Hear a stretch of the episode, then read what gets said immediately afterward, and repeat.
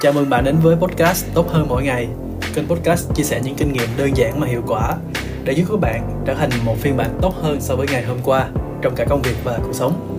Mình là Quân Võ, CEO của IMV, một digital marketing agency đang tập trung vào mảng MarTech và e-commerce cho thị trường nước ngoài. Chủ đề ngày hôm nay được truyền cảm hứng bởi bài viết The Most Important Question of Your Life, câu hỏi quan trọng nhất của cuộc đời bạn, của tác giả Mark Manson. Đây cũng là tác giả của quyển sách bestseller The Subtle Art of Not Giving a F, nghệ thuật tinh tế của việc đích quan tâm, đã được xuất bản ở Việt Nam. Tên sách thì có chứa từ chữ thề, nhưng mà đó là thể hiện cái thái độ và tinh thần của tác giả, và Quân nghĩ là nó sẽ khiến các bạn cảm thấy thú vị.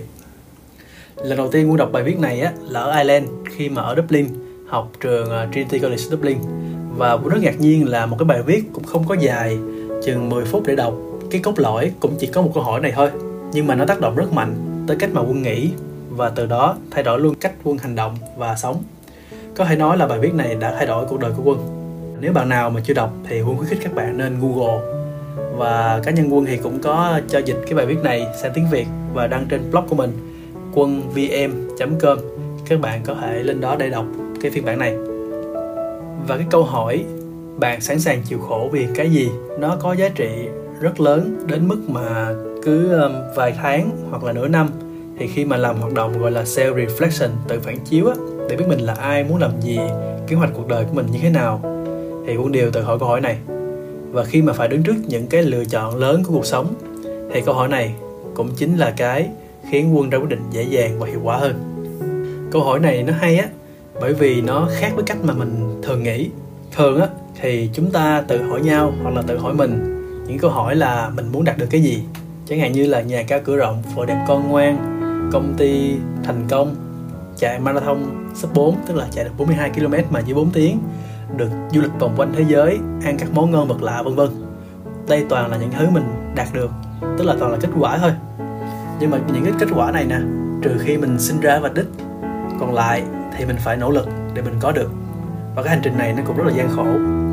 Thường á, thì mình được truyền cảm hứng để mà đạt được những kết quả này bởi vì mình thấy người ta làm được.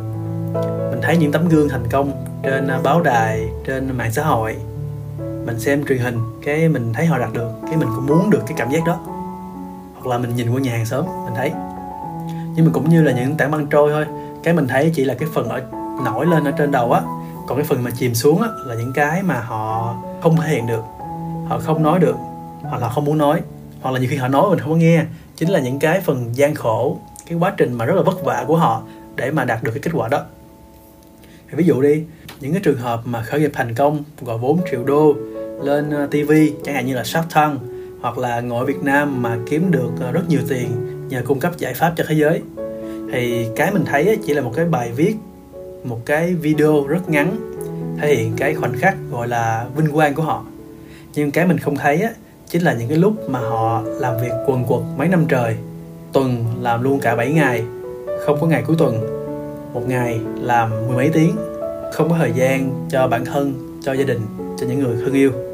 Hoặc là khi mà họ kinh doanh thất bại, bị đồng nghiệp, bị đối tác nghi ngờ, ruồng bỏ, hay tệ nhất là những lúc mà họ tự đánh giá thấp bản thân mình, v.v.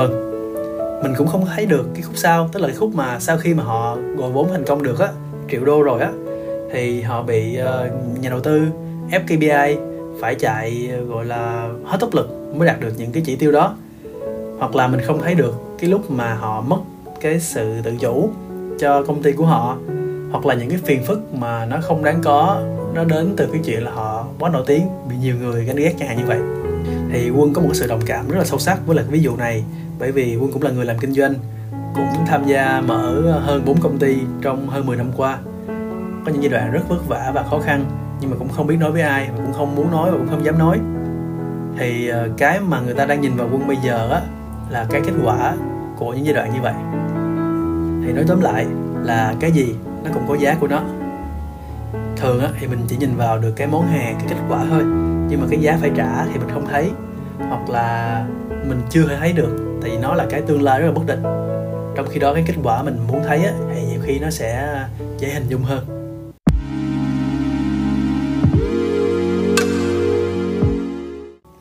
Vậy thì cái câu hỏi mà bạn sẵn sàng chịu khổ vì cái gì, nó hay á, ở chỗ là nó cho mình biết là mình sẽ khổ để mình chuẩn bị tinh thần.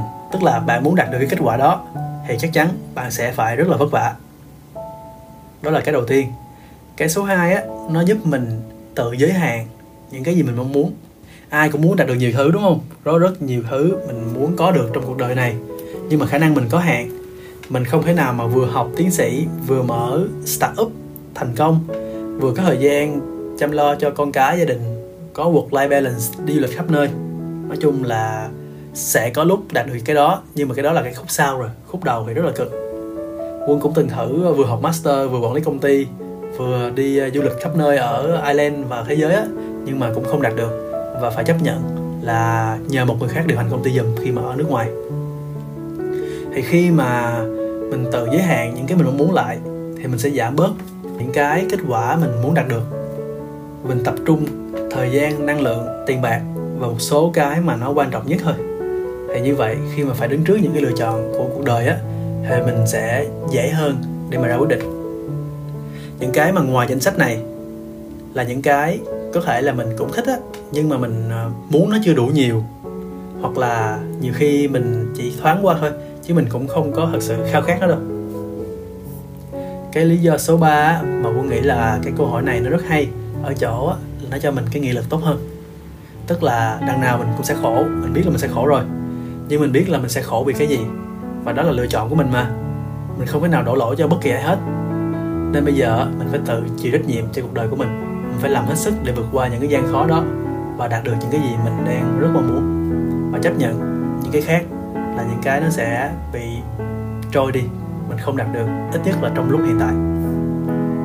Thì ví dụ chẳng hạn như là khi mà Quân sắp và học xong ở Ireland thì Quân có suy nghĩ là một á, thì mình sẽ quay về Việt Nam để tiếp tục điều hành công ty của mình. Hai á, là mình sẽ quay trở lại Ireland hoặc là một nước châu Âu khác để đi làm. Tại vì lúc đó thì cái profile của Quân cũng ok và có vài option, vài lựa chọn.